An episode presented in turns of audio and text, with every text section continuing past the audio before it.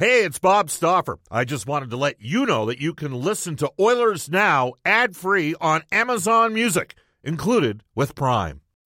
When you need mealtime inspiration, it's worth shopping Kroger, where you'll find over 30,000 mouthwatering choices that excite your inner foodie. And no matter what tasty choice you make, you'll enjoy our everyday low prices, plus extra ways to save, like digital coupons worth over $600 each week. You can also save up to $1 off per gallon at the pump with fuel points. More savings and more inspiring flavors make shopping Kroger worth it every time. Kroger, fresh for everyone. Fuel restrictions apply.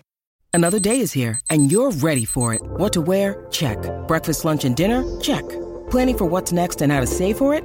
That's where Bank of America can help. For your financial to-dos, Bank of America has experts ready to help get you closer to your goals. Get started at one of our local financial centers or 24-7 in our mobile banking app. Find a location near you at bankofamerica.com slash talk to us. What would you like the power to do? Mobile banking requires downloading the app and is only available for select devices. Message and data rates may apply. Bank of America and a member FDIC. Oilers Now with Bob Stauffer. Weekdays at noon on Oilers Radio. 630 CHED. 630 CHED and the Edmonton Oilers Hockey Club present the show that is everything Oilers. Oilers Now with Bob Stauffer. Brought to you by Digitex. Office supplies at huge savings? Yeah, Digitex does that. D-I-G-I-T-E-X dot C-A on Oilers Radio. 630 CHED. It is 106 in Edmonton. Welcome back, everybody. Bob Stauffer, Brendan Escott with you on Oilers Now, which has been brought to you for the eighth consecutive season by Digitex. Hugh Porter and the staff at Digitex, digitex.ca, Alberta's number one owned and operated place to buy office technology and software. News of the day today Mike Smith back at practice. He is going to start tomorrow. Kailer Yamamoto out. It's going to be held out for a couple games. Took a, a hard shot from behind right at the Oilers bench late in the third period. Was not on the ice. The Oilers had McDavid, Draisaitl, and Puljujarvi together. Nugent Hopkins centering. Uh, Zach Hyman and Kyle Turris. Interesting. And then uh, Foegele was with Derek Ryan and Zack Kassian. Uh, McLeod centering Benson and Colton Sceviour. And Turris off of the line with Perlini and Shore, who've played a bunch of preseason games. I wonder if they are out for tomorrow. Uh, we do expect Kris Russell to play against the Vancouver Canucks tomorrow and a pairing with Evan Bouchard as well. Of course, you can reach us at any time at the River Cree Resort and Casino hotline at 780-496-0063. The River Cree Resort and Casino excitement. Bet on it. And uh, you can also text us on our Ashley Fine Floors text line at 780-496-0063. Get the new floors you've always wanted with Ashley Fine Floors, 143rd Street, 111th Avenue, open Monday to Saturday. We're on Twitter at Oilers Now. You can tweet me personally, Bob underscore Stauffer. Brendan Escott, big part of the show. He is at Brendan with two E's, Escott with two T's. As we head off to the River Cree Resort and Casino hotline. And we are pleased to be joined by Provincial Affairs columnist and cult of hockey writer for the Edmonton Journal. We welcome back to the show David Staples. Hello, David. Hey, Bob. Uh, Brian Lawton making people's day here in oil country, joining us from London earlier today, like 20 minutes ago, and saying that the uh, the analysts at NHL Network were uh, supposed to make one bold prediction, and his bold prediction is the Edmonton Oilers will win the Stanley Cup. Brian Lawton's the best. hey? He's a smart guy, Bob. He's a very, very smart guy. And it's not a crazy prediction. Of course, I'm an Oilers fan. I write as an Oilers fan about the Oilers. So, you know, I was hopeful last year they could win the Stanley Cup. But Bob, this is this is a very good team. And, you know, it when you look at all these great superstars, almost all of them by their seventh season have won the Stanley Cup. Mario Lemieux, the Pittsburgh Penguins finished, I think they finished ninth in the NHL in his seventh season, ninth in the standings, but they won the Stanley Cup that year. So um, I think the Oilers, they've got a lot going for them. They are definite Stanley Cup contenders, and they're starting to get their due. Like people like uh, Dom Luszczyszyn of The Athletic had them ranked sixth. I mean, I almost fell out of my chair when I saw that. But uh, they're starting to get a little bit of credit from uh, people outside of Edmonton. Well, yeah, and you know, and we should mention Brian Lawton was the same guy two years ago at the start of the 1920. First of all, he was the guy that told us Dave Tippett was going to get the job. We right like yep. before anybody else had Dave Tippett on the radar screen. Then uh, Brian was the guy that said the Edmonton Oilers were going to make the playoffs at the start of the 1920 season. And lest we forget, the Edmonton Oilers were second in the Pacific Division when the when we got shut down during the 1920 season. Uh, Edmonton was the fifth uh, team out of the West and ended up playing Chicago number 12. And everybody, oh, it's a massive upset. I I actually had this conversation, an extended conversation uh, with. Uh, an experienced player about this. I'm like, Chicago had three Hall of Fame players. They finished 11 points behind the Oilers during the course of the regular season this was a whole new world in the bubble. We and what we did not know, David, at that time was the severity of Klefbom's injury. Yeah. Uh, I'm not even sure he wanted to come back and play. He didn't play very well, and if, if, he was that hurt, it makes sense. Larsson didn't finish the series. They didn't get a save when they needed a save, and they lost Game Three and Game Four, two one-goal games that could have gone either way. And everybody, you know, and then we had people saying, "Well, it's McDavid and Draisaitl's fault." And Nugent Hopkins when those guys combined for 21 points in a four-game series. Now, last year's loss to me against Winnipeg's a little different because Hellebuyck put up a 950. Edmonton lost three one-goal games. There hasn't been much as much criticism, but people forget the team actually was pretty decent in the regular season 1920. And Lawton was the guy that called it. He was the guy that called it in the fall that year, saying Edmonton's going to be a playoff team. Make no mistake. So I do find this interesting that his bold prediction, and obviously, look, we're looking at this through the proverbial Oiler uh, goggles on. Never yeah, say I, never. I, we don't like. I don't know his prediction record. Like, like you know, how many of his predictions have, have turned out to be true. But he, he he's a bright guy. Uh, so Luszczyszyn of the Athletic has them six. Evolving Wild, which is another heavy analytics site, um, they only have the Oilers 13th. So, and with the uh, has them as at 101 points, and Evolving Wild has them at 90, 94.8 points. Bob, it's it's I don't see with the team that they have now how this team isn't going to be the best team of the McDavid era. I mean, you add Zach Hyman, you have uh, you have arguably, when it comes to top two lines in the NHL, like you know, first line, second line, is there a team in the NHL that has a better first and second line than the Edmonton Oilers? If there is, it's a small list, and and I don't think I don't think there is because you have McDavid and Draisaitl. Now you have Nugent Hopkins and Hyman, and you have a couple, three other options in Yamamoto, Puljujarvi, and Foegele, who are really really good options. So they have a number one D man. What held them back a couple years there was they lost their two number one D men, Sekera and, and Oskar Klefbom. I mean, this was a huge hit on the Oilers in that era. They've got Darnell Nurse. He's a number one D man. He's a true number one D man. In net, a lot of lot of worries. But Mike Smith had a good year last year. Mikko Koskinen had a good year the year before. Between those two guys, there, it's it's a pretty decent bet. I think one of them is going to have a good year this year. I mean, I think it's crazy talk. Power play's awesome, and they're a young and improving team. They have all these things going for them, plus they have two superstars. So it is lining up that this team should be able to compete for the Stanley Cup. Of course, they got to win a playoff series first. So no, they do, and they won a playoff series back in 16-17, and yep. and really you lose three one goal games to the Anaheim Ducks, and you don't get any uh, productivity out of uh, Lucic, uh, Nugent Hopkins, and Eberle at even strength in that series. They didn't score an even strength goal. Uh, that yeah, was your Sekera got knocked out, right? Sekera yes. was knocked out of that series. Their best, you know, in the regular when season. When you lose a seven-game series, like you know, I hey, the owners have got to prove it here. I do I think Edmonton's a Stanley Cup favorite? No. Do I think Edmonton can win the Pacific Division? Yes, I do. And I also think they can win the Pacific because of a bunch of other reasons, including that I don't think Vegas is as good as they've been. And I have all the respect in the world for what Vegas has done. They're just not the same team they once were. They don't have Marc Andre Fleury, and they're light uh, in the proverbial ass down the middle. They're they're they're lacking a lit, little bit at uh, at uh, center.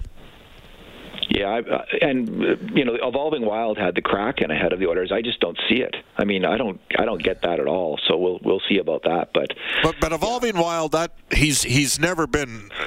There, I don't know what statistical. I, I, I, tend not to look at that guy's work because it seems to me it's been somewhat disparaging.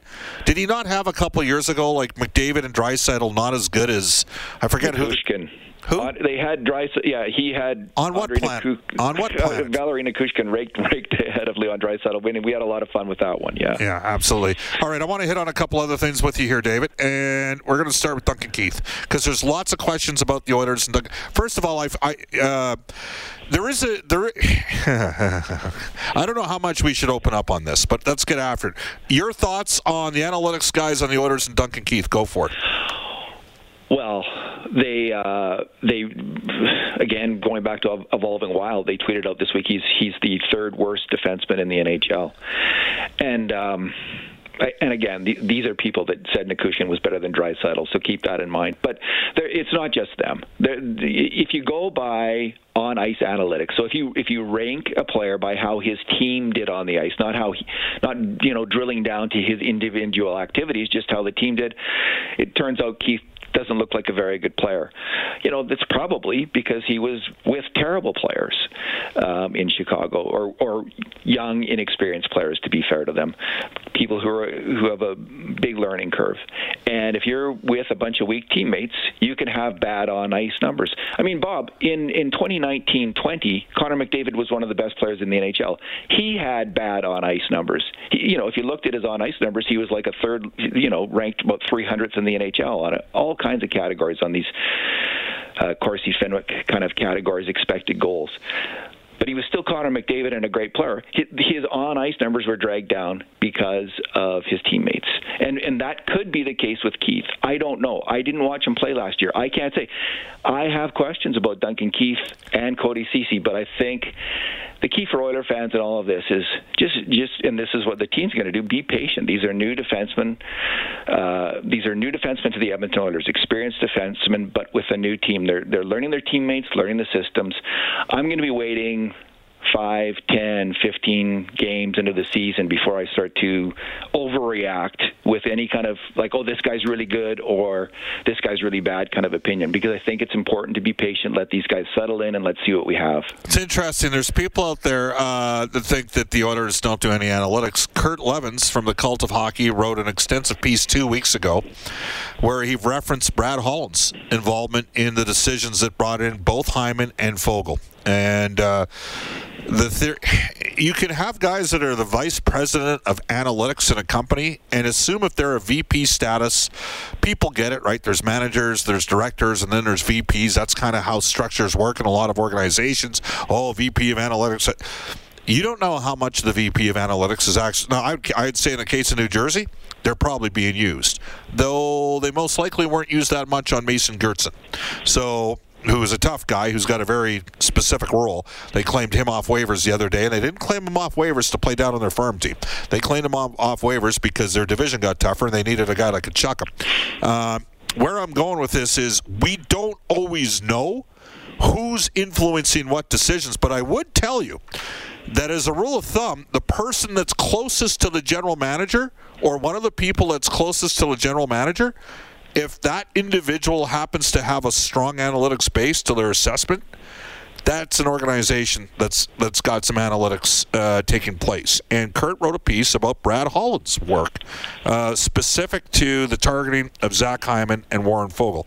Uh, because I know there's the perception, well, the Oilers must not do any analytics if they traded for Duncan Keith.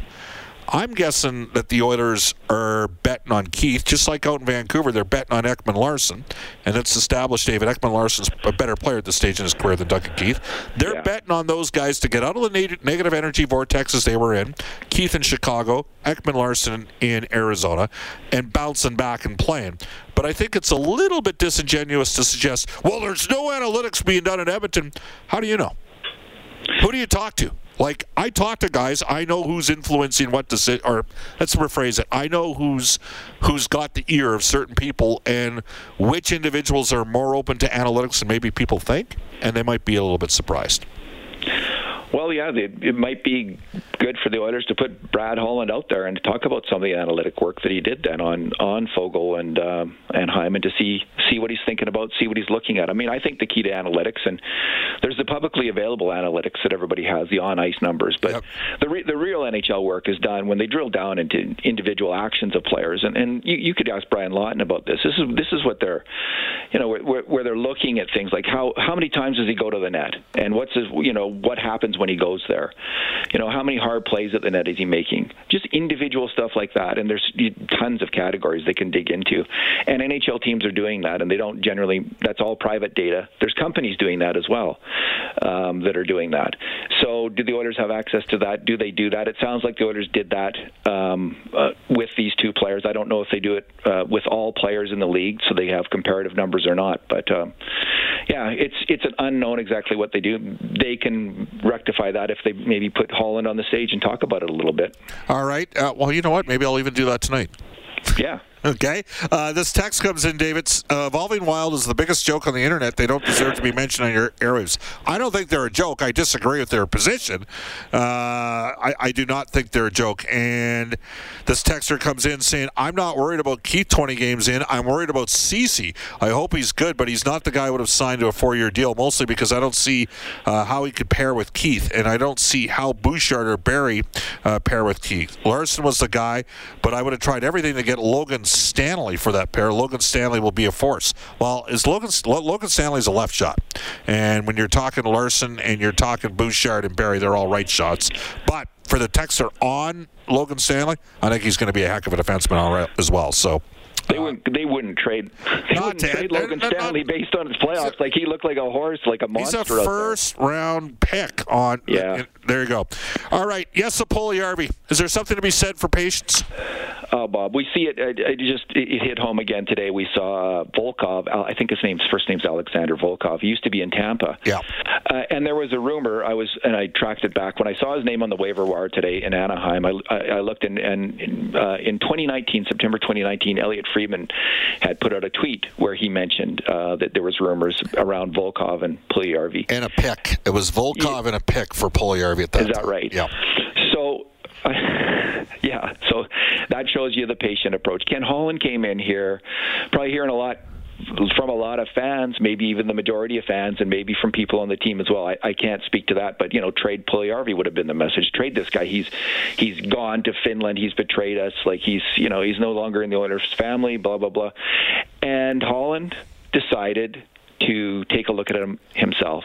And he'd been through the, the this before with a number of other players. He's referenced this in the past where he's worked with players, waited for them to come around, and eventually brought them back into the fold. He'd done that before, and he wanted to have, make up his own mind, see the player make up his own mind, and, it, and is it ever paying off? I mean, we'll see where Puljujarvi goes, but he's just, you know, we he looks like the player who, you know, merited such a high draft pick uh, in 2016. He David, looks like I'll- look, that I- guy. Full full disclosure here. I don't want anybody to. Again, I work for the Oilers Entertainment Group. I was in Carolina when Marcus Lehto met with key Oiler management personnel late in the 2018-19 season. Okay, that was a troubled relationship when that happened. And I would have been prepared to have, you know what? I'm looking at Puljujarvi and I was looking at what was happening with Henrik Borgstrom in Florida. And I saw Yeah. Borgstrom play in Denver in college. I'm like, well, he's a center. He can play as a third line center. The Oilers need a third line center. I'm not sure Puljujarvi's going to be ever be a first liner. Like, I wasn't sure at that time. And and if anybody sits there and says, you're an idiot, Stauffer, you could have seen it in 17, 18, and 18, 19, you're full of crap. You're full of crap if you saw that. But I wanted him to play more. He started playing more, and he played himself right off the team at stretches. So, but what I will, he, he had he had some issues with his hip. Yeah. But what's two things happened? Ken Holland came in, experienced general manager, and Acme David got bought by Wasserman Orr. And Jeff Jackson is the head of Wasserman Orr, and that's Connor McDavid's agency. Yeah. The the agents, Bob, and you you get this across. You try, you hint at it strongly. The Relationships. Agents, the agents the agents run the league on a, uh, like to a large extent. They're the ones who decide where the players go to a large extent. They have a ton of power, and when there's a change of player going to a different agency, he's now with Connor McDavid's agency, Puljujarvi. Things change. He's still with Marcus Lehto, but yeah. but you know, hey, we can bridge this. Let's bring him back here, and and you know, and Con- now Connor's more invested in him as well, right, as a player. And then Puljujarvi came in and delivered, David. He did last year. It's the way he played. He sure did, and and I give Tippett credit. Like you know, Puljujarvi started out on a line with Turris, and that line was getting caved. Not because of Puljujarvi, but sometimes the rookie can, you know, the younger player can get blamed when things go wrong. He didn't do that. Instead, he promoted him to the top line, and and he kept him there. There were some iffy games for Puljujarvi when he first went up there. And again, this speaks to the need for both the coach and the fans, like everyone, have a little patience with players, see how it works out. And and Tippett had that with Puljujarvi. He gave him every opportunity and then some last year, and Puljujarvi. Uh, he sees that opportunity. David Staples, cult to hockey. David, we went this whole conversation uh, without ta- without talking. Uh, you're not just you're not just the cult of hockey writer, along with uh, the aforementioned Kurt Leavins and uh, Bruce McCurdy. It was good to see Bruce out at training camp for the first week and a half there. But you're also provincial affairs columnist, and I know that you mentioned on Twitter today you don't see us getting another lockdown. Is that correct? I, I don't think, Bob. Um, I, I think that if this was any other time in the pandemic, we would have a big lockdown by now. But major, major things have changed, and the, the biggest re- the biggest thing that changes with vaccination. I think people who are vaccinated are really leery about um, locking down again uh, for the unvaccinated because there's just a realization like you can bring in whatever rules you you want. We already have every rule we need for the unvaccinated people not to get COVID. They're not supposed to have meetings in the in your in their own home, like get have get-togethers in their home. That's the number one route of transmission by far in the province is people getting together in their homes. That rule's in place. Unvaccinated people are not supposed to be doing that. If they follow that, then we won't then we'll be out of this crisis. But bringing in a bunch of rules on fully vaccinated people, it's not going to make a difference. If if it was, if it would, then I think people would be more supportive of the idea. But uh, because everyone is well aware of the crisis in the hospitals, but it's just you can bring in whatever rules you want. If unvaccinated people aren't going to follow them, it's not going to work. All right, the province of Alberta, as of yesterday, 12 plus, 70, 75.1 percent fully vaccinated. Course, Canada is over. 81% fully vaccinated 12 plus. 12 plus single shot, one dose at 84.5 in Alberta 12 plus. Does that mean we will likely will get to 12 plus 80% uh, or more fully vaxxed, David? What do you think?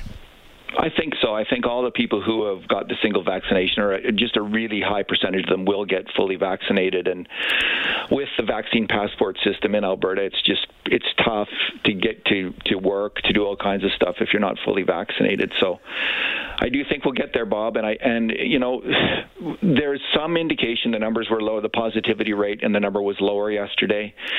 We've plateaued at a fairly high plateau of cases, but there we are starting to like just trend down a little bit. So fingers crossed that continues. David, how do people follow you? Uh, at D Staples on Twitter. There you have it. That is David Staples from the Cult of Hockey. Thanks, David. Talk next Wednesday. Thanks, Bob. All right, there's an old saying in the car business at 127 in Edmonton, cars cost less in Wetaskiwin. As we know, uh, vehicles are in short supply everywhere. Brentridge, Ford, and Wetaskiwin want you to know I got some Broncos in stock. You can reach them, and the boys there will send a video for you. Better yet, swing by Brentridge Ford. They're taking care of all those sort of protocols that you need to to run a business these days. Brentridge Ford is your Ford truck authority on the Auto Mile in Wetaskiwin. I saw a buddy of mine from Wetaskiwin. He is a uh, a legend. It's great seeing Miles last night. That's all I'm going to tell you. Uh, I don't think he's shaved since the Paleozoic era, but uh, he was definitely looking full on like Joe Thornton, only a little bit older. 128 in Edmonton off to a global news weather traffic update with Eileen Bell. When we come back, our NHL insider, John Shannon. Oilers Now with Bob Stauffer. Weekdays at noon on Oilers Radio, 630 CHED.